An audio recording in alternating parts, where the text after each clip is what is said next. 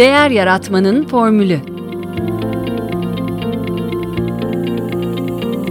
Tasarım Odaklı Düşünme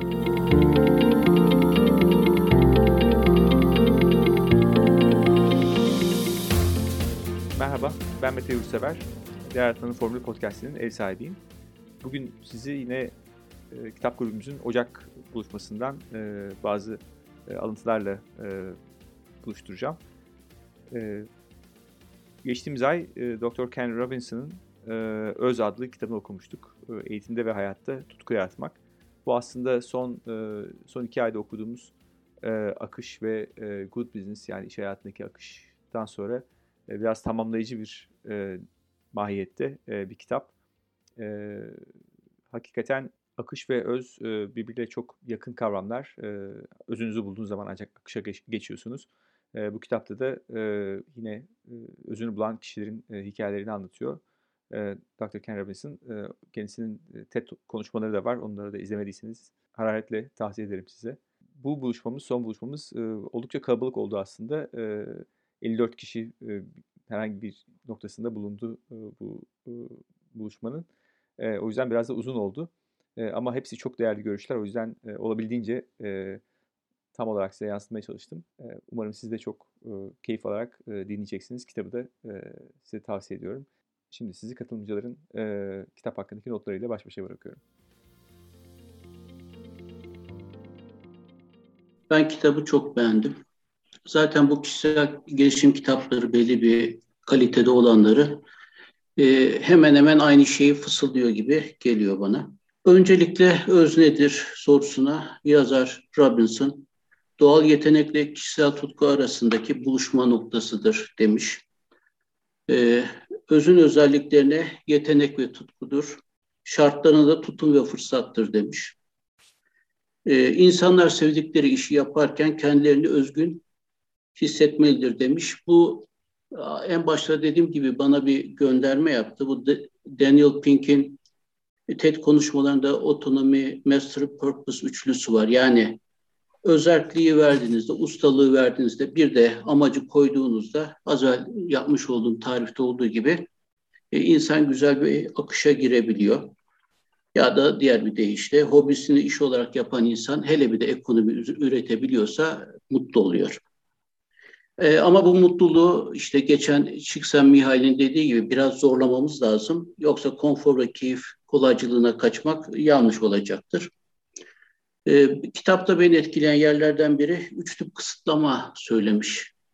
Kısıtlama çemberleri olarak da kişisel, sosyal ve kültürel olmak üzere üç alan söylemiş. İçeriğine girmeyeceğim ama bu bende e, John Whitmore'un Performans için Koşu kitabındaki içsel ve dışsal parazitleri çağrıştırdı.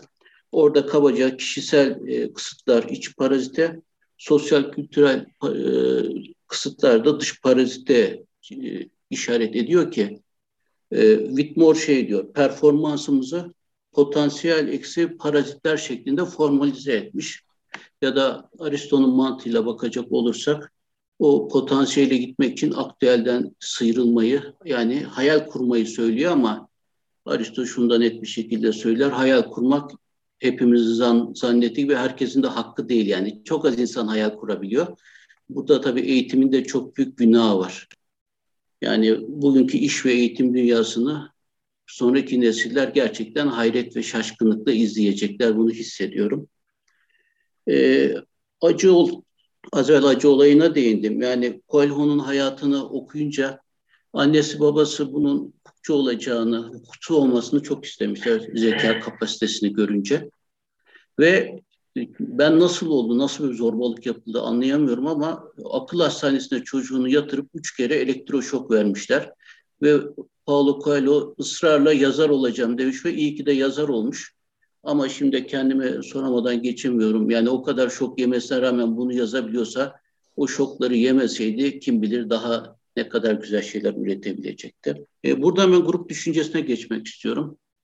E, grup düşüncesi negatif ve pozitif olarak yaklaşacak olursak, negatif grup düşüncesinde mizacımız, ailemiz ve akranlarımızın e, çok etkisi var. Özellikle bunlar zorbalaşabiliyor ki mizacın zorbalaşmasını zaman zaman koşuk seanslarında görüyorum. üzülüyorum. Ve burada e, Abilen paradoksu diye bir şey çok hoşuma gitti. Ona kısaca değinmek isterim. Teksas'ta kendimize de hemen canlandıralım. Bir aile sohbet ederken babaanne diyor ki kalabalık bir aile hadi diyor abilene et yemeye gidelim diyor. E, dede diyor ya gitsek olur mu ki filan diyor ama aslında canı gitmek istemiyor. E, hadi gidelim diyor. Gelin ya ayıp olmasın baba gidelim diyor. Herkes gidelim gidelim diyor ama o sıcak uzun yol herkes gidelim diyor. Gidiyorlar hiç de memnun kalmıyorlar ne etten ne yolculuktan ve dönüşte hepsi itirafa başlıyor. Ben aslında laf olsun diye söylemiştim. Ben kırmamak için söyledim. Aslında grupta gitmek isteyen kimse yok.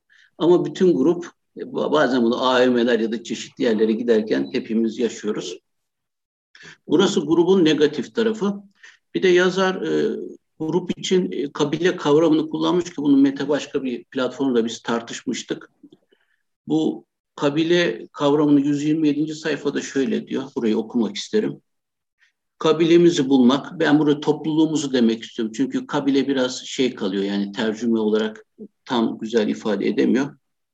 Ee, bu topluluğa girdiğimizde işiniz hakkında konuşmak, fikirlerini başkalarıyla paylaşıp tartışmak, teknikleri paylaşmak, mukayese etmek ve aynı şeyler için coşku ve düşmanlık hissetme lüksünü sunar demiş ki. Buradan iki noktaya varacağım. Ee, şimdi hatırlayamıyorum. Bob Geldof'tu galiba. Yani müzikte belli bir seviyeye gelip de New York'a gittiğinde orada kendisi gibi müzik yapan insanlarla karşılaştığında o oluşan sinerjiyle birden bir kaldıraç, korkunç bir sıçrama etkisi yapıyor. Ben bu toplulukları önemsiyorum. Yani o yüzden şu an buradayım. Epifani diyor, e, doğaüstü ve ilahi bir şeyin ortaya çıkması.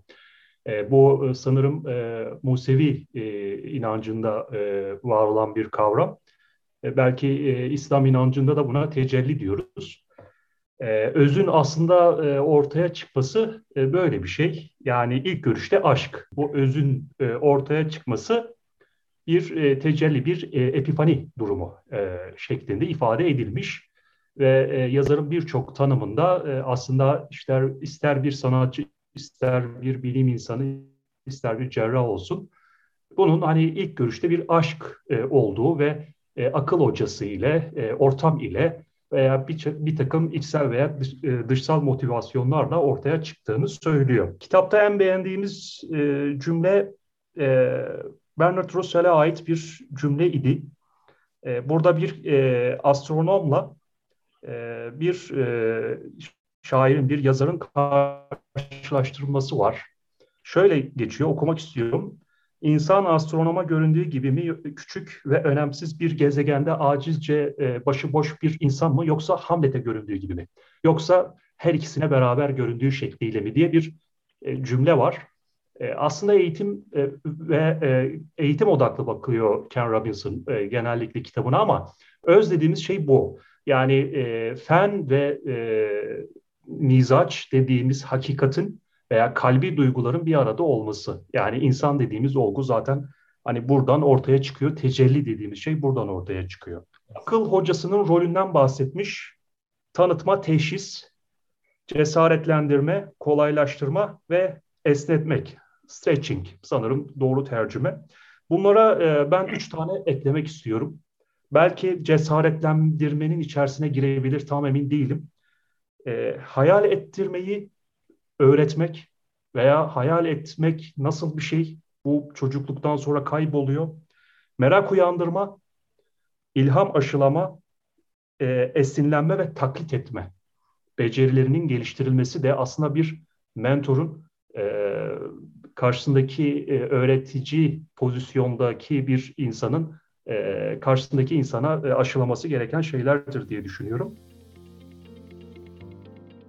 İnanılmaz büyük bir keyifle okudum. Hatta böyle hani çok güzel bir yemek bitmesin diye e, yemeğe kıyamazsınız ya bu kitabı da böyle bitmesin diye e, hani okumaya kıyamadığım kitaplardan birisi oldu. E, şimdi e, Yavuz Bey eğitimden bahsetti gerçekten eğitime dair konuşulacak çok şey var e, ama özellikle burada e, öğretmene yatırım yapmanın üzerinden e, e, çok bahsediyor Ken Robinson. E, ben de dediğim gibi bir öğretmen eğitimcisi olarak burada ülkemizin yaralarını tekrar e, hatırladım. e, işte öğretmen eğitiminde üniversite e, sınavların e, eğitimi verdiği zararlardan da çok bahsediyor aslında. Sınavların da bir işletme sistemi olarak kurulduğunu, işte burada ciddi paraların döndüğünü e, ben de kesinlikle yüzde 500 katılıyorum. Eğitimdeki şu an en büyük sorunumuz ne derseniz tüm dünya çapında ama özellikle de ülkemizde daha neredeyse ana sınıfından başlayan bir sınav sistemi olduğunu düşünüyorum. Ve sınavları şimdi hemen kaldırsak sorunlarımızın e, büyük bir kısmının da çözüleceğine inanıyorum. Ee, öğretmen eğitimi için de yine sınavların zararlarından bahsedebiliriz. Daha seçim aşamasında öğretmen adaylarının bir kısmı maalesef e, işte ne için geldiklerini bölüme, nasıl bir eğitim alacaklarını ve nasıl bir hayat süreceklerini çok da farkında olmadan gelebiliyorlar. Biz yabancı dilciler bu konuda birazcık daha şanslıyız diye düşünüyorum ben. Çünkü dil sınıfından öğrencilerimiz geliyor. Ee, onlar işte bir, bir, bir, bir tık daha diğer adaylardan bilinçli olarak geliyorlar. En azından dili e, sevdikleri için geliyorlar. E, ama yine de e, öğretmen seçiminden başlayarak onlara e, uyguladığımız öğretmen eğitimi programından devam ederek e, işte uyguladığımız sınavlar, meslek içi eğitim gibi pek çok alanda çok sorunumuzun olduğu bir alan bu. Türkiye için konuşuyorum ama dünya içinde maalesef çok farklı bir resim yok ortada. Halbuki öğretmenlerin bireylerin özünü ortaya çıkarmaktaki öneminden bahsediyor. Mentörlük ve koçluk e, rollerinden bahsediyor. E, ve ancak tutkulu ve yaratıcı öğretmenlerin öğrencilerin hayal gücünü ve motivasyonunu ateşleyebileceğinden bahsediyor. E, Yavuz Bey de bahsetti. E, burada özellikle öğrencileri tanımak, cesaretlendirmek ve kolaylaştırıcı olmamız e, gerektiğini biliyoruz biz. Ama ben e, pek çok sınıfa girdim. Öğretmen yetiştirdiğimiz için e, bizim öğrencilerimizin anlattığı derslere girdim. Onları gözlemledim. Bu e, mentörlük ve koçluk rolüne bürünmüş öğretmenlerimizi maalesef çok fazla sistemin içinde yok değiller, varlar ama olması gerektiği kadar yoklar. Halbuki bütün kitapta da anlatılıyor ki öğretmenlik ve eğitim sistemi bir aktarım sistemi değildir. Çünkü çözümlerden de bahsetmişler kitapta aslında. Hani çözümlerimiz de o kadar e, ne yapalım, nasıl çözelim biz bu eğitim sistemini diyeceğimiz şeyler değil aslında. Biz bunları çözme e, kapasitesine, yaratıcılığına, zekasına sahip bir ülkeyiz. Biz e, köy enstitülerini kurmuş, dünyaya model olmuş bir eğitim sistemine sahip bir ülkeyiz. Yani gidip dışarıdan çözüm önerileri aramamıza da gerek yok. Bu çözüm bizim içimizde var aslında. Yeter ki isteyelim. Burada e, politika yapıcıların, karar vericilerin e, çok önemli bir rolü var. E, ben e, bu kitabı ayrı bir değerde okudum çünkü akış kitabını konuştuğumuz sırada ben kendi akışımı nasıl kaybettiğimle ilgili konuştuğum sırada zannediyorum Melda Hanım bu kitabı önermişti. Benim o zamandan listeme girmişti. Ee, seçilen kitaplar arasında olduğunu görünce çok büyük bir mutlulukla hemen e, aldım. E, ve e, kitabını gayet keyifle okudum. E, Birçok zaten olumlu yorum da geldi. Dinliyorum da onları. E, hepsine katılmakla birlikte bir tane nokta benim böyle aa bu dikkat çekici güzel bir nokta dediğim bir yerde. O da şu, e, öz, öz, öz arayışına baktığımızda burada önemli olan şeylerden bir tanesi tutum meselesi diyor. Yani aslında bunu akış kitabında da görmüştük biz. Olaylara nasıl baktığın, nasıl yorumladın aslında mutlulukla çok direkt ilişkili. Özü bulmakla da o tutum bakış açısının çok e, birbirleriyle paralel olduğunu söylüyor. Benim iki kitapta da benzer bulduğum konu. Benim bu kitapla ilgili e, kitabı son sayfasını kapattığımda kafamda oluşan soru işaretlerini ben burada sormak ve tartışmaya da açmak isterim. Çünkü e, ben e, bu kitapta şu sorularla soruların cevaplarını tam bulamadım ve hala düşünüyorum. E, belki de bir takım e, örneklerle gitmesinin e, arkasında böyle bir handikap olabilir. Çünkü o örnekler bir kalıp sunuyor size. İşte genelde de şu an mesela aklımda kalan kalıp işte okulda başarısız, okulda mutsuz, okulu bırakıyor, lise terk ama harika şey işler yapmış, çok büyük başarılar etmiş, özünde kalmış insan. Peki yani bu kalıba uymayan insan bulamayacak mı özünü? Bir, belki bir yerde bulacak. Ya da öz bulmak sadece başarılı olmak mı? Aslında ben özümü bulup çok başarısız olabilir miyim? E, bunlar benim bu kitapla birlikte ayrıldığım sorulardı. E, çünkü bize hep böyle e, bu tarz kitaplarda verdikleri örnekler süper dünyalar çiziyor. İşte e, mesela bilar, bir bilardo e, oynayan bir kadından bahsetmiş. O hikaye canlanıyor. Gözleri hiç görmese de işte birçok yerde gözleri görmeyen insanlara hizmet etmiş, çok etkili insanlardan bahsediyor. Yani verilen örneklerde o kadar e, büyük işler yapan, e, gerçekten işte e, 22 yaşında bir e, işte çok milyoner olan insanlardan bahsediyorlar. Ama e, belki de özde olmak birine bir şey başarılı olarak yapmak değil, kendi içimde iyi hissedip kendi dünyamda da bir şeyler yaratmak özde olmayı gerektirebilir. E, ben de bu soruları paylaşarak sonlandırayım sözlerimi. Şimdi haddimi aşmayacaksam bir şey söylemek isteyeceğim. Sadece bir benzetme bu. Ee, burası bana e, bir resim vardır. Mutlaka denk gelmişsinizdir. School of Athens diye. İtalyan ressam Raffaello Sanzio'nun. Bütün herkes oturur ve keyifle birbirini besledikleri bir sohbet ortamında olur. Burası her zaman bana onu hatırlatıyor. Öze nasıl bağlayacak olursam bunu çok keyifliydi. Melda hocamla Belgin hocamın akışı konuştuğumuz e, görüşmenin kitap kulübünün sonunda tadı damakta kalan bir sohbetleri vardı ve o sırada çıkmıştı kitap ortaya. Onun üzerine de o hafta sonu ben kitabı aramaya gittim.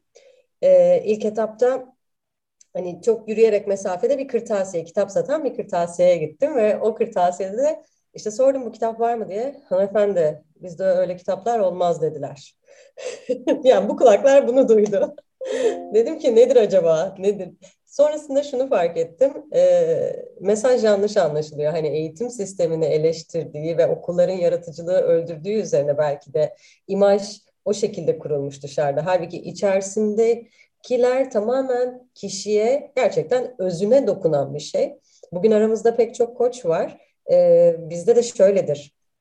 Koçlarda hani değerler ve e, güçlü yönler keşfi için bir görüşme yapılır. Bu kitap aslında tam olarak oraya dokunuyor. Yani öyle bir eğitim sisteminden geçmişiz ki kafamda çok fazla düşünce var şu anda. Hepsini bir potadan geçirip paylaşmaya çalışıyorum. Öyle bir eğitim sisteminden geçmişiz ki kitabın bendeki yansıması şu oldu. 1984 George Orwell. Bunun belki de antitezi o gibi geldi bana aynı şekilde. Çünkü bir tarafta düşünmememiz ve tek düzelik ve verilen emirleri kabul etme ve diğer tarafta Ken Robinson'ın bu şekildeki paylaşımları. Sonuç olarak hepimizin belki de çok erken yaşlarda e, hocalarımız benden çok daha iyi şekilde ben sadece bir denektim o eğitim sistemindeki benden çok daha keyifli ve tecrübeli bir şekilde paylaşacaklardır. Ama ilk etapta bilimum e, zeka testine işte hesap yapabilirliğimize göre sınıflara A sınıfı B sınıfı diye ayrılmak yerine baştan belki de o güçlü yönler ve değerler testlerine tabi tutulsaydık bugün hepimiz bambaşka yerlerde olabilirdik. Bu kitabın bendeki yansıması da oldu mesela. Çok ufak iki noktaya dokunacağım. Esasında bahsedildi ama e, Ekin Hanım bahsetti galiba tutumla ilgili. Benim de en dikkatimi çeken noktalardan ya da daha çok daha doğrusu beni en çok etkileyen noktalardan biri tutumun önemiydi. Ve bu noktada hani hem Hamlet örneği, Hamlet'ten verdiği örnek o Danimarka'yı bir hapishane olarak görüp görmeme konusu çok ilgimi çeken örneklerden biriydi. Bir de bununla bağlantılı olarak kitabın başında esasında e, tutum için hayatla ilgili e, tüm varsayımlarımızı, e, tüm düşüncelerimizi sorgulamamız gerekir gibi bir e, yönlendirme vardı. Bu da benim bu son zamanlarda çok e, üzerine düşündüğüm bir konu. O yüzden çok etkiledi. Esasında bizim tutumumuzu da hayatla ilgili bazı varsayımlarımız, kendimizle ilgili e, bize bir şekilde kodlanmış olan, kültürün kodladığı, ailelerimizin kodladığı o varsayımları sorgulama konusu e, buna dikkat çekmesi çok hoşuma gitti.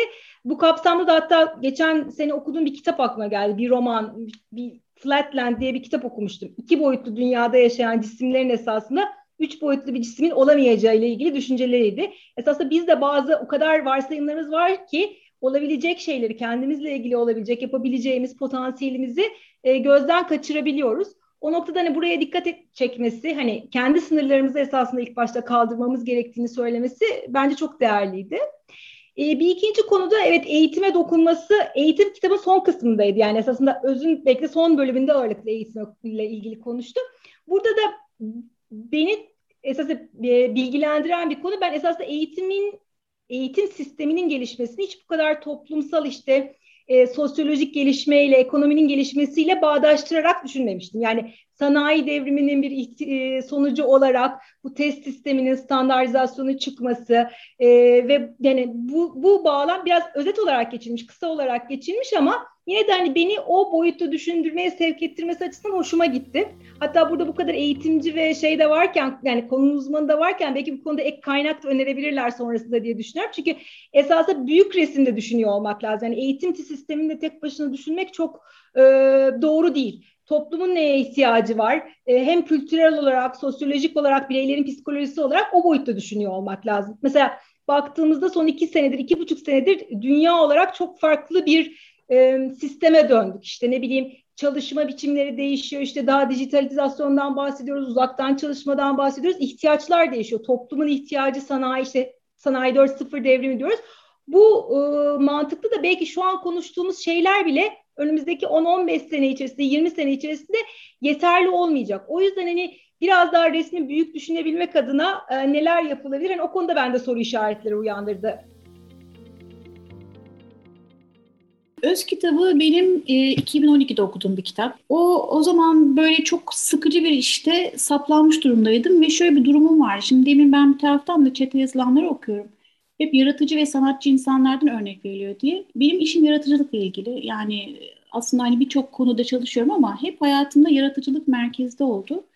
Aslında Ken Robinson'ın söylemeye çalıştığı şey başarılı olmak için ille sanatçı olmanız gerektiği değil ama yaratıcılığınızı kullanmanız gerektiği. Çünkü yaratıcılığınızı kullandığınız zaman isterseniz bunu salata yaparken kullanın.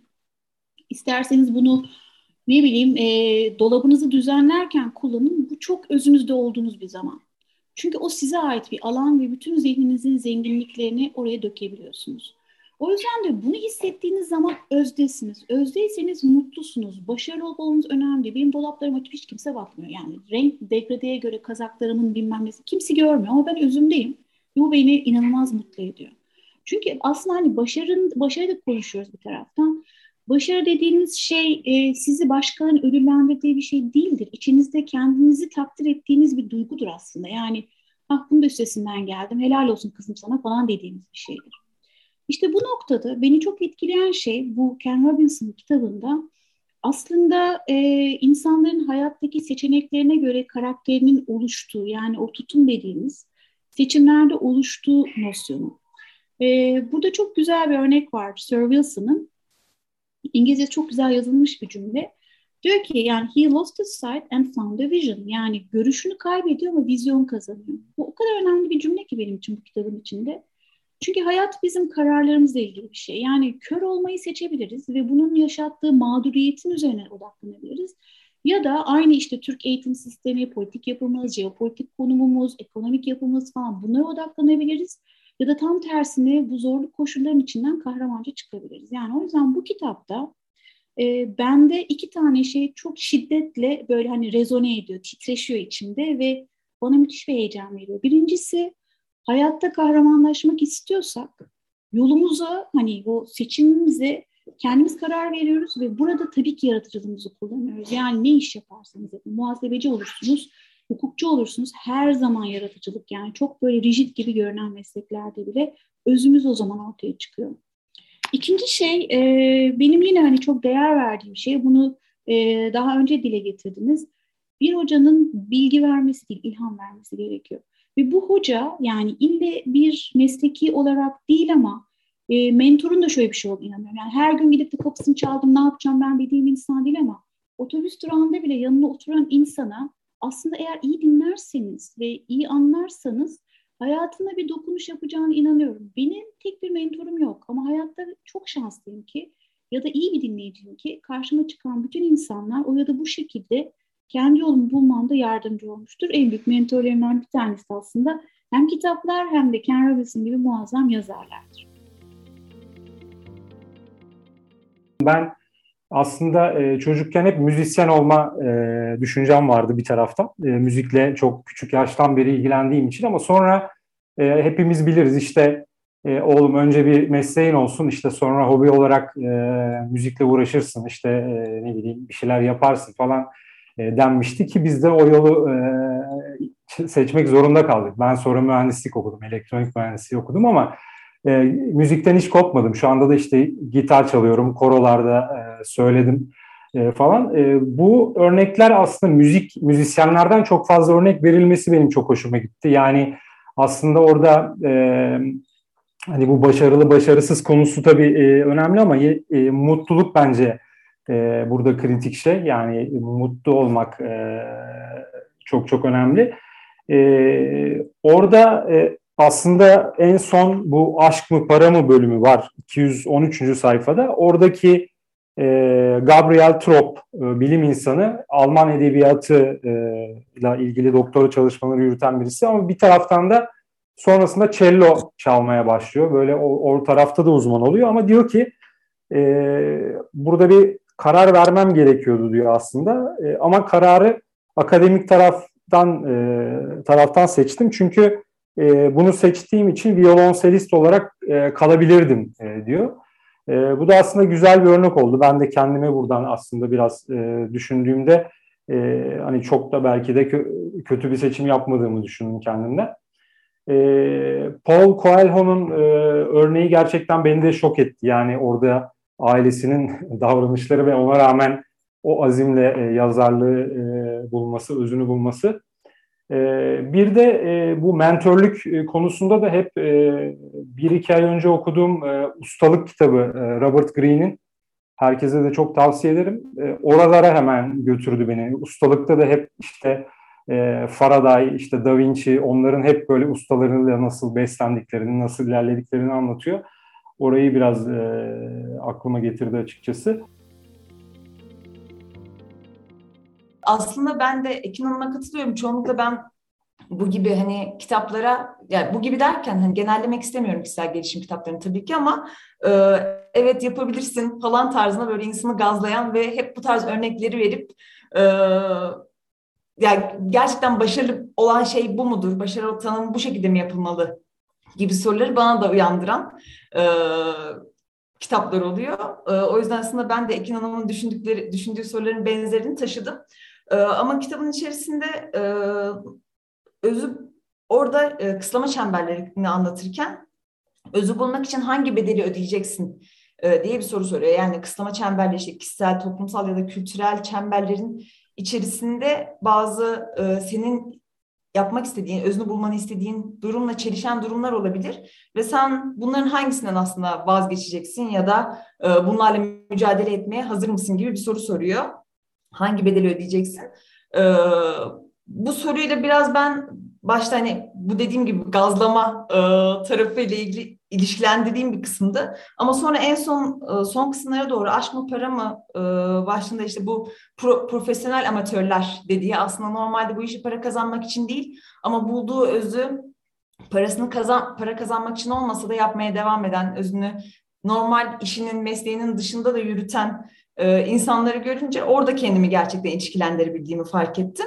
E, burada o profesyonel amatörlerin aslında belki de o bedeli çok da fazla ödemek zorunda kalmadan e, kendi adım öyle düşündüm en azından. Kendimle ilişkilendirdiğim öyle düşündüm.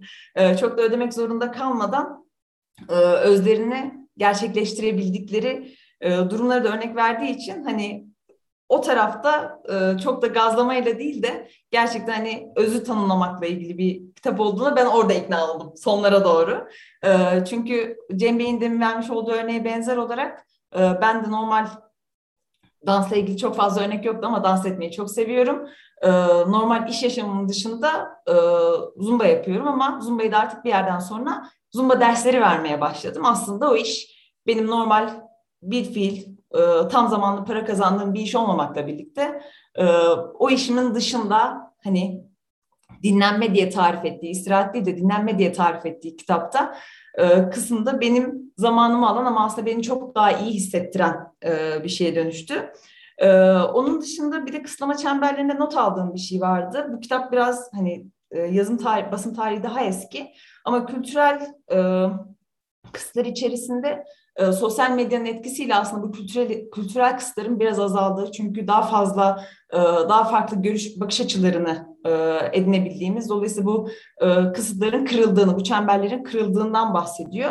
E, eğer ben şunu merak ettim, özellikle son zamanlarda yakın zamanda Akan Abdullah'ın öngörülemeyenlerini de okuduktan sonra eğer bu kitap bugün yazılıyor olsaydı yine aynı e, yorum yapılır mıydı yoksa yankı odalarından bahsedip e, o kültürel çemberleri bugün e, aynı şekilde kıramadığımızın ya da kırsak bile farklı kültürel çemberlerin içerisinde, farklı yankı odalarının içerisine girip girmediğimizden bahseder miydi? Açıkçası bende öyle bir soru işareti oldu. Öyle bir not almışım. Şimdi ben kitabın bir özetini yapayım istedim. Her çocuk yeteneğiyle ve becerisiyle doğar. Eğitim sistemi bu sanayileşmenin gelmesiyle beraber olan eğitim sistemi çocukların bu yeteneklerini ve becerilerini köreltir. Eğer sorgusuz, sualsiz kabul edersen her şeyi, sorgulamazsan özünü bulmakta zorlanırsın, özünü arayamazsın. Eğer özünü aramak istersen önce sorgulamaya başla, sonra çevrendeki çemberden kurtul. Eğer gerçekten hala zorlanıyorsan bir topluluk içine gir. O topluluktakiler senin yeteneklerini ve becerilerini sen keşfedemezsen bile onlar keşfedecektir. Muhakkak bir mentöre ihtiyacın olacak. Bir mentörü bul ve o, onun elinden tut. Benim için e, kitabın e, temel özeti buydu. Alternatif eğitim sistemlerinden, reji okullarından bahsediyor ve muhteşem bir şiir var burada. Ee, bir çocuk yüzden ibarettir diye. Daha sonra işte eğitim sisteminin e, 99'unu çaldığından bahsediyor. Yani hmm. şiiri siz de okumuşsunuzdur, hatırlayacaksınızdır. E, maalesef aslında eğitim e, kötü bir şey elbette değil. Özümüzü keşfetmemize yardımcı olması beklenen bir şey. Zaten kitabın vermek istediği bütün mesaj da bu. Ve diyor ki ben şimdi tarihine baktım 2009 yılında yazılmış benim okuduğum. Ee, şimdi 10 yıldan fazla bir süre geçmiş. 2 yıldır pandemi yaşıyoruz. Eğitim sisteminin dönüştürülmesinin şart olduğunu altını defalarca çiziyor kitap. Ve pandemiden sonra bunun ne kadar şart olduğunu hepimiz yaşayarak bir kez daha gördük. Artık bu sistemle biz bu topluma birey yetiştiremiyoruz. E, artık bireyselleşmenin öneminin altına hepimizin eğitimciler olarak da, ebeveynler olarak da çizmemiz gerektiğini e, bir kez daha bu kitapta da görüyoruz. Bir de çok trajikomik bir örnek vardı rekabetten bahsederken.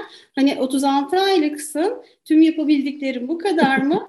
hayatının ilk altı ayını sadece yatarak ve ağlayarak mı geçirdin diye bir örnek vardı. Yani neredeyse e, o konuma geldik. Neredeyse artık ana sınıfındaki çocuklar e, test çözerek eğitime başlıyorlar. Son bir söz söyleyerek e, susmak istiyorum. E, hani ebeveynler olarak ne yapabiliriz ya da öğretmenler olarak ne yapabiliriz derken e, onun cevabını ben e, Human Happiness kitabından bir alıntı e, yapıyor e, kitapta. E, mutlu bireyler, mutlu bireylerin bizlerden çok daha eğlenceli zaman geçirdiği görülüyor. Eğlenmekten keyif aldıkları çok fazla etkinliğe sahipler ve değil bir gün, bir hafta zamanlarının çoğunu eğlenerek, heyecan duyarak ve güzel etkinlikler yaparak geçiriyorlar diye bir alıntı var. Sanırım e, yapabileceklerimiz ebeveyn olarak da, öğretmen olarak da e, mutlu olduğumuz etkinlikleri önce kendimiz için çünkü işte Melda da söyledi bu işi yapmaktan keyif almıyorsak her işi ama öncelikle öğretmenliği ben inanılmaz önemli görüyorum. Şöyle önemli görüyorum. Doktorları yetiştirenler de öğretmenler, mühendisleri yetiştirenler de öğretmenler, mentörleri yetiştirenler de öğretmenler. Aslında hani e, Atatürk demiş ya e, bütün nesli yetiştirenler öğretmenler. O yüzden gerçekten öğretmen eğitimine yapılacak yatırımın toplumun bütün dönüşümünde inanılmaz rol oynadığını görüyorum. Bizim kendimizi mutlu olduğumuz işte değilsek eğer derhal bunu terk etmemiz gerektiğini öğretmenler olarak başta, eğitimciler olarak, sonra öğretmenler olarak e, altını çizmek istiyorum. Anne baba olarak da çocuklarımızın gerçekten mutlu olduğu etkinlikleri bulmalarına yardımcı olabiliriz. E, yani hayalimde şöyle çocukların gerçekten koşarak, oynayarak, güle güle gittikleri okullar, sınıflar, dersler var. E, son bir söz daha söyleyeyim. Ben İngilizce öğretmeni yetiştiriyorum. E, şimdi İngilizce bir ders değildir. Matematiğin ders olmadığı gibi ya da Türkçenin ders olmadığı gibi bu bir hayat tarzıdır, iletişim biçimidir. Matematikten de ve diğer derslerden de çok e, bol bol örnekler veriliyor. Bunları bir bütün olarak görmemiz lazım. Bütün bakış açımızı bu doğrultuda değiştirmemiz lazım. E, sanırım kurtuluşumuz öyle olacak. E, bireyselleşmekte olacak, standartlaşmakta değil ve bunu yapmadığımız sürece de daha hızlı bir şekilde geriye gidiyor olacağız. Çok teşekkür ederim. Son zamanlarda e, hepimize böyle bir kişisel gelişim, kendimizi geliştirelim, değişelim, dönüşelim e, durumu empoze ediliyor. E, bu kitabın başlığıyla birlikte ben aslında bunun e, değiştiğini gör, görmeye e, meyillendim ya da niyetlendim diyeyim. Çünkü artık bizim yapmayı yapmak istediğimiz şey değiştirmek ya da dönüştürmek değil. Kişinin kendi özünü bulabilmesi. Bu çok kıymetli bir şey. O yüzden kitabı bir de hani e, özünü bulmayın bulmanın terimsel anlamda da bize kattığı bir şey var e, diye hem eklemek istedim hem de ebeveynlik kısmı ile ilgili e, yaratıcılık ne noktada ölüyor? Biz e, çocuklara en temel eğitim zaten e, ailede başlıyor çocuğun doğmasıyla birlikte. Ne zaman ölüyor? E, ondan bahsetmek istiyorum açıkçası. Çocuğu biz kucağımıza aldığımız anda birinci ayında emme refleksi iyi gelişmişse aferin diyoruz. E, üçüncü ayda bakışları takip ediyoruz. Aa süper çok iyi yapıyor bu çocuk diyoruz. Altıncı ayda kafasını çevirmeyip verdiğimiz kaşığı yediği an ne kadar uslu bir çocuk falan diyoruz. Ama biz hep e, zihnimizdeki olan şeye oturduğunda aferinlerle sürekli e, onu pompalıyoruz. Ama önüne koyduğumuz yapbozu tamamladığında aferin diyoruz ama yapbozu mesela farklı bir oyuncak stiliyle oynadığında aa yapamadım bak bu olmuyor. Hadi bakalım yapboz böyle yan yana gelir diyoruz. İşte yaratıcılık aslında bu noktada ölüyor. Çocuk suluğunu yere attığında aa bu atılmaz, bu içilir diyoruz.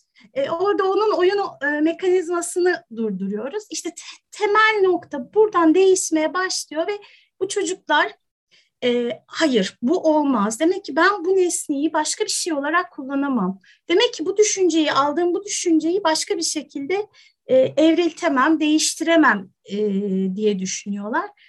E, LinkedIn'da takip eden e, arkadaşlar biliyorlar.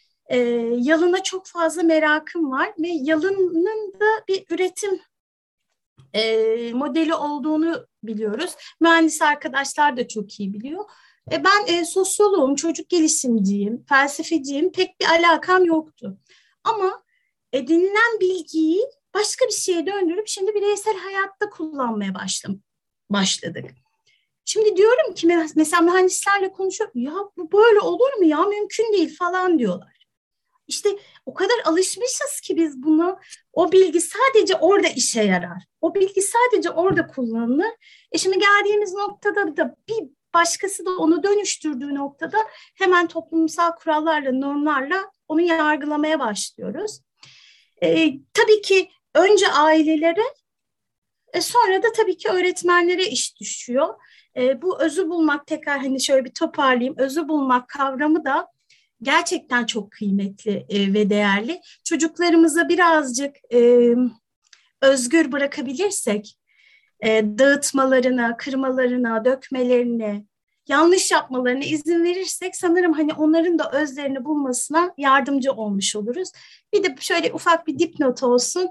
E, mümkünse aynı oyuncak, küçük yaş grubu olan çocuklar için söyleyeyim bunu. Mümkünse aynı oyuncaktan çok fazla almayalım. Çünkü aynı oyuncaklar e, yaratıcılığı ne yazık ki e, öldürüyor.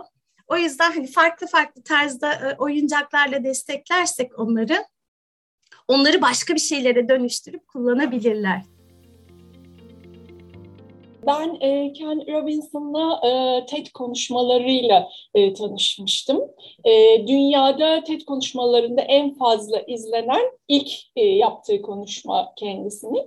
O yüzden kitaba böyle heyecanla başladım ve öyle de okudum. E, bol örnekli, akıcı e, bir kitaptı. E, sevdim.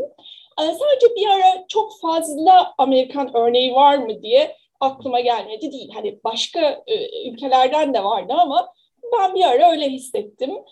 Ee, aslında kitabı ben 2009'da basıldığı zaman okumak isterdim. Daha yeni ve daha güncel olurdu diye düşünüyorum. Hani e, burada çok fazla eğitimci var. Belki bana bu konuda çok fazla söz düşmez ama e, alternatif eğitim e, kurslarına e, katıldım. İşte orada Montessori, Waldorf, Reggio Emilia bu tip eğitim modelleriyle tanıştım. Ve orman okulu eğitmeniyim. E, o yüzden e, 2009'da okusaydım bana bu e, daha fazla güzel örnekli ve daha heyecan verici olurdu diye düşünüyorum. E, bu kitaptan sonra e, dünyanın en mutlu çocukları e, Hollandalıların çocuk yetiştirme yöntemleri adlı kitabı okudum. Açıkçası e, o kitap bunu okuduktan sonra birazcık umutsuzlaştım. Hani işte Özde çok umutlandım ne kadar güzel örnekler diye.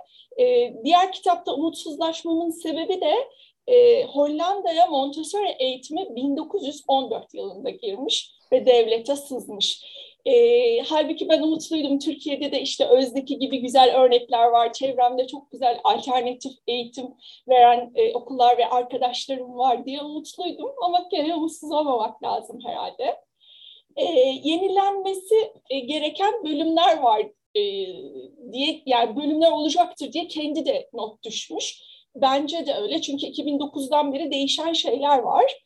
E, mesela bir yerde çocuklar huzur evindekilerle birlikte eğitim sisteminden bahsediyor. Artık bu terk ediliyor. Bunun sebebi de e, yaşlıların cinsel istismarı sebebiyle. Bu hangi ülkelerde ne durumdadır? Hani çok bilemeyeceğim ama e, gelişmeler öyle gösteriyor. E, başka bir e, geliş, gene eğitimci arkadaşlarım daha iyi bilir. Başka değinmek istediğim konu da e, zeka türlerinden bahsetmiş. E, mesela ben kendi eğitimlerimde özellikle öğretmenlere verdiğim e, doğa eğitimlerinde e, şey hep örnek veriyordum. E, Harvard Üniversitesi'nden Howard Gardner işte 8 tip ceza e, e, zeka çeşidi vardır. Bunlar mantıksal, matematiksel, içsel, müzik, betensel, doğa, e, sosyal ve e, işte bu zeka tipleri diye. Ama kendisi bile dünyada bunun bu kadar e, popüler olacağını ve bu kadar iyi göreceğini kendisi bile düşünmemiş. Bu zeka tipleri artık birazcık e, tartışmaya açık. O da gelişim gösteren konulardan bazıları. E, bunun dışında ben kendi özümü buldum mu? E, buldum. e, kabile örneği vermiş. E, kabile şu an evrilmiş olsa da biraz sosyal medyada da var. Çünkü benim kendi özümü bulmamda o e, şeyde e, eskiden popüler olan e-posta gruplarına bir kuş gözlem topluluğuna girmem de bütün hayatım değişti. E, kuş gözlemciyim ve bunu e, işte nasıl çocuklara ve eğitmenlere anlatırımın derdine düşüp bu e, yolculuğa devam ettim. E, yani e, ilk önce otel sektöründeydim. Sonra hobim olan fotoğrafçılığı yaptım. Şimdi de doğa eğitmeniyim. E, çok da mutluyum, özümdeyim. Umarım koronadan sonra daha fazla eyleme geçerim. Şimdi hep böyle ben bir taraftan chat'i izliyorum ve e, ebeveynlikle ilgili de çok soru var. Biraz da yaş grubumuzun hani e, yani grubumuzun yaşından mütevellit herhalde. Benim olan böyle işte iki yaşın, iki yaşı biraz daha iki yaş, iki ay falan gibi ben ona kreş arıyorum. Arabaya koydum olanı gidiyorum. Şimdi böyle bir tanesine geldim. İşte böyle muazzam bir bina. İşte böyle hayaller şatosu mu düşler şatosu mu öyle bir şey. Çok iyi bir bina. İşte içeri giriyorsun falan. Ve diyorum ki yani ne yapıyorsunuz çocuklara? Dedi ki işte biz çocuğa İngilizce öğreniyoruz. Benim oğlan daha bir ebelek gübelek doğru Türkçe konuşmuyor yani. Hani bırak İngilizceyi. İşte e, daha altına yapıyor falan ve işte İngilizce öğretiyoruz golf öğretiyoruz falan diyorlar ben böyle gittim gittim gittim. En son Ayşegül diye bir e, kreş ve, ve anaokuluna girdim. Çok tatlı bir sahibesi vardı. Yani Allah razı olsun kadından. Benim oğlumun zihnini şekillendiren çok güzel bir okuldu orası. Bir kadın bana şöyle dedi. Biz de okulda şunları öğretiyoruz dedi. Öğrenmeyi öğrenmek, merak etmek, küsüp barışmak, sırada beklemek dedi tamam mı? Ben çocuğumu okula verdim. Gerçekten hani böyle golf öğrendi, Rusça öğrendi, Ay'a gidiyor, işte dipten taş çıkarttı falan hani böyle şeyler değil. Yani aslında şimdi okul sistemine laf ediyoruz ama öte yandan biz de ebeveynler olarak o kadar böyle deli idealler besliyoruz ki çocuklarımız için. Onların yaratıcılığını değil yani hayata olan bütün aşkını da öldürüyoruz yani söndürüyoruz falan. Ee, şimdi mesela bu sene benim oğlum LGS'ye giriyor ve çocuğun hakikaten yani bir CEO daha az yani daha fazla zamanı vardır, daha az çalışıyordur öyle söyleyebilirim yani hayatı kaymış durumda. Ee, ve ben hani burada yine yazılardan görüyorum. Bir insanın özünü bulmak istiyorsanız sıkılmasına izin vermek gerekiyor. Yani bu dünyanın neresinde olursa zaten Hollanda, Danimarka, işte Estonya, şu bu Kore falan süper eğitim sistemleri vardır ama yani Türkiye'de de harika bir eğitim sistemi geliyor ama biz ebeveyn olarak yani hani çocuğun sıkılmasına izin vermiyorsak e, ve hiçbir şey olmadan sıkılmasına izin vermiyorsak hayal gücünü geliştirmesi mümkün değildir. Ve öz kitabında zaten anlatılan şey şu. Özünüz dediğiniz şey zihninizin zenginlikleri ne yaptığınız, bu becerileri nasıl ortaya koyduğunuz. Eğer bir şeyleri hayal etmezseniz inşa da edemezsiniz. E, bu aynı şekilde hayat hedefleriniz için de geçerli, meslek mutluluğunuz için de geçerli. E, hatta yani ideal işte mentor bulacaksanız size kim destek olur onun için de geçer. O yüzden mesela ben bu adam hani bacağı sakat oluyor ya. Bu çocuk felci zamanında yani yatağa bağımlı kalmasının aslında çok temel bir yetkinlik olduğunu düşünüyorum. Keza aynı şekilde Frida Kahlo falan da öyle. Yani şey vardır, David ve Goliath vardır Malcolm Gladwell'in kitabı. Hayatımızdaki bazı e, bu sıkıntılar bizi insan eder. Yani biraz daha böyle bizi zorlar ve ortaya bir şeyleri çıkartır. Öz de öyle yani ve özün katalizörü bana göre sıkıntı. Benim için en azından ben acayip darlandım ve işte falan kafayı yediğim bir noktada özümü buldum. Çünkü hayatın mükemmel akışında yaratıcılık kasımızı kullanmıyoruz deyip noktayı koyabilirim. Ee, hiç unutmuyorum. Şimdi bu pandemide herkes evden çalışılır mı, çalışılmaz mı diye konuşuluyor ya ben gülmekten ölüyorum. 2009 yılında e, ben bir sene full time home office çalıştım. Aynı zamanda üniversitede hocalık yaptım. E, çünkü e, Amerikalı patronum dedi ki hani 5524 mil ile 5514 mil arasındaki fark benim için fark etmez. Sen istiyorsan evden çalış. E, akademik şeyine de devam et. E, öğretmenlik full time öğretmenlik yaptım. E, şimdi orada e, benim odanın e, önü e, E5 gibiydi. Devamlı öğrenciler olur böyle. Kahve makinesi hiç durmaz. Bir gün rektör hoca çağırdı beni dedi ki ya dedi bütün öğrenciler senin odanda bir problem var dedi. Ben de hocam problem bende değil galiba dedim istifa ettim o gün. Çünkü e, burada konuşulan şeyler çok değerli. E, bir arkadaşım söylemişti. Galiba bugün e, high ranked yani dünyanın en iyi tıp üniversitesini bitirseniz bile, birincilikle bitirseniz bile e, literatüre sabah kalktığınızda hakim olamıyorsunuz. Yani sizin e, dünyanın en iyi tıp üniversitesini bitirdiğinizde her şeyi bildiğiniz bir e, ortamda sabah kalkarken e, bilgiler değişmiş oluyor. Geçen gün bir mentörlük görüşmesi yaparken girişimcilik vakfının hani reklama girmesin diye söyleyeyim çünkü çok güzel bir yer. E, laboratuvarda çalışan bir arkadaş şunu söyledi. Hocam artık öyle değil. Yani sabah yatıp akşam yatıp sabah kalkmanız önemli değil. Ben laboratuvarda çalışırken literatür değişiyor diyor. Şimdi bilginin bu kadar hızlı değiştiği bir ortamda ee, neden öğrenciler beni seviyordu? Noktayı oraya bağlayayım. Ben üniversite eğitimine inanmıyorum 10 yıl önce söylüyordum. Ya ilham vermek mühim olan bir şey öğretemezsiniz. Bir insan bir şey öğrenecekse e, onu zaten öğrenir. 10 sene önce YouTube'da vardı. Biz o zaman o 20 sene önce PDF, PDF'lerden bir şeyler öğrenmeye çalışıyorduk. O yüzden e, artık eğitimin e, kırılması şart, e, değişmesi şart. Hani bunun aksini savunanlar komik geliyor bana. E, ya bu sistemler önümüzdeki birkaç yılda kırıla kırıla değişecek. Çok açık bu pandemi bunu çok hızlı değiştirdi. Şu meşhur CTO mu karar veriyor, CEO mu karar veriyor şirketin geleceğine yoksa COVID. pandemi aynen öyle. Pandemi bu işleri çok hızlandırdı. Ben çok değerli feedbackler, geri bildirimler geldi. Eğitim sisteminin artık değişmesi, değişmemesi mümkün değil. Yani şu anda o konuda bir sürü gönüllü işler yapmaya çalışıyorum. Artık eğitim değişecek. Bu iki kere iki dörtten daha net bir şey benim açımdan. Yani o şeyi anımı paylaşmak istedim. Ee, yani çok komik gelmişti bana şey e, hala derslerin sınıflarda yapılıyor olmuş olması final sınavının yüzde yetmiş gibi yüzde altmış gibi gereksiz saçma sapan bir şey olması e, eğitim sistemin yani biz de sadece öğrencilerden üniversitelerden bahsetmiyoruz. Yani öğrenmek artık yaşamın bir parçası. E, bir şeyin uzmanı olmak bence çok zor artık bu saatten sonra. Yani ben bir konunun uzmanıyım demek e, bana teorik olarak şey gelmiyor. E, bizim üniversiteden mezun olduğumuzda 4 yıllık bir üniversiteyi bitirdiğinizde hadi master'da doktora yaptığınızda sahip olduğunuz bilgiler sizi bir 8-10 yıl götürüyordu. Ee, öncelikle ben bu kitabı üniversitedeyken okumuştum. Tam da böyle gerçekten insan özünü aradığı, gerçek hayata biraz atıldığı, meslek edinmeye çalıştığı zamanlarda denk gelmiştim. Ve ben aslında bu kitabı okuduktan sonra üstümde bir baskı hissetmiştim. Çünkü sanki de böyle bir şey hep bulmamız gerekiyormuş ve bunun peşinden koşmamız gerekiyormuş gibi bir algı da var.